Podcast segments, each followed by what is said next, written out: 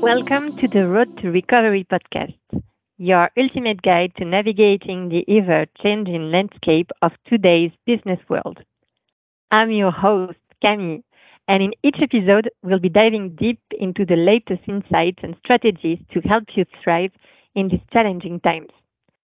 Today, we've got a captivating topic to explore the transformative bankruptcy reform that took effect on the 1st of November last year. To help us digging in this topic, we've brought in our expert, Arnaud Fostier. He's a counsel in the corporate department of Simmons & Simmons. Thank you, Camille. It's a pleasure to be here, especially to talk about such a landmark reform in Luxembourg's insolvency law. Let's get right to it then.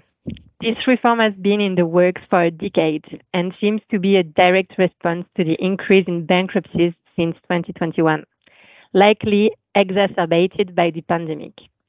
Could you outline the main objectives of this reform? Of course. Uh, the Luxembourg law dated 7 August 2023 fundamentally aims to prioritize the reorganization of companies over their liquidation. Uh, so it introduces new procedures to enhance the efficiency of restructuring, insolvency, and debt discharge processes, thereby modernizing our insolvency framework. And who will be affected by this law? Well, the law applies to a wide range of entities, including natural persons, traders, commercial companies, special limited partnerships, craftsmen, civil companies. However, it's important to note that it excludes certain financial institutions, insurance and reinsurance entities, and investment firms, among others. Can you tell us more about the new reorganization procedures? With pleasure. So, there is an out of court reorganization procedure uh, allowing companies to negotiate payment plans with creditors. And then you have new in court reorganization procedures, including collective agreement, court ordered payment suspension, and court ordered transfer procedures. These are designed to help companies restructure before they reach a point of no return. And what about the second chance for entrepreneurs? How does the reform address this?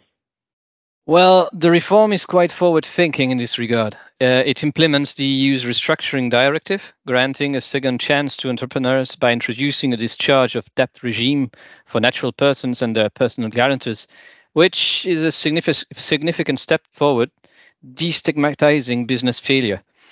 However, uh, as well, it's natural in the case in the case of fraud or serious misconduct, so faute grave and caractérisée, this in French, the discharge of debt will not be granted.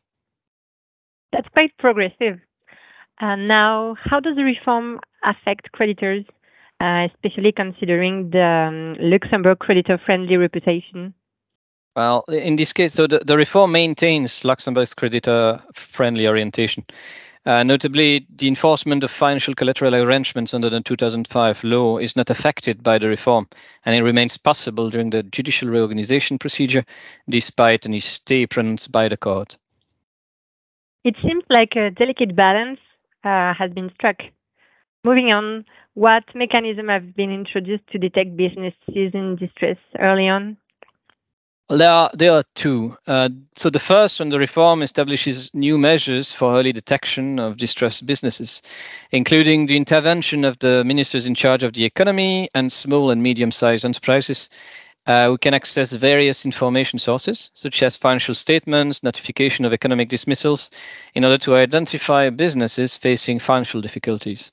There is also a new public body called the Cellule d'évaluation des entreprises en difficulté, which will evaluate distressed enterprises and can convene meetings to discuss potential reorganization measures.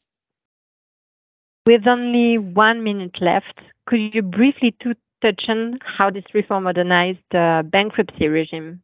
Certainly. Uh, so the reform modernizes the commercial code and the criminal code provisions on bankruptcy proceedings. It uh, decriminalizes fraudulent bankruptcy it extends the offenses of simple and fraudulent bankruptcy to the debtors' managers, so the company's managers. Uh, it also adjusts the time frame of, uh, for various procedural aspects. For example, if a Luxembourg company files for a judicial reorganization procedure, the directors are granted a reprieve from the immediate pressure of declaring insolvency. Specifically, the one month time limit that directors typically have to declare the company's inability to pay its debt is suspended.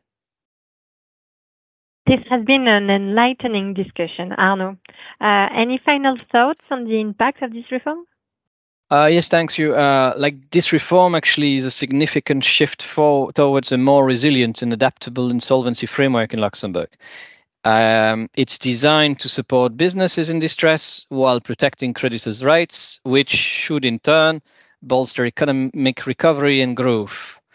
Well, the important thing to remember is while existing contracts may not need immediate amendments, uh, future agreements may require slight, slight, adjustments to reflect the changes. And uh, we remain available to discuss any of these adjustments. Thanks a lot, Arnaud. Uh, before concluding now on this new episode of the Road to Recovery podcast, I also wanted to remind you, by taking my tax lawyer hat for one second, that even if the Luxembourg tax framework is not impacted directly by these new measures, a favorable tax treatment should be ensured to the entities which have to face such financial difficulties.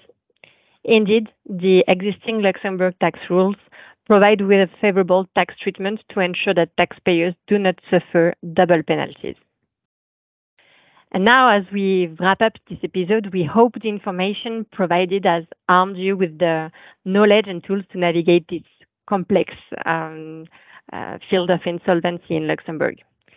Stay tuned for more episodes of the Road to Recovery podcast, where we'll continue to explore the latest trends, insights, best practices, and useful tools to help you succeed in today's ever evolving business world. Thank you for joining us on this journey, and until next time, keep forging ahead on your own road to recovery and success.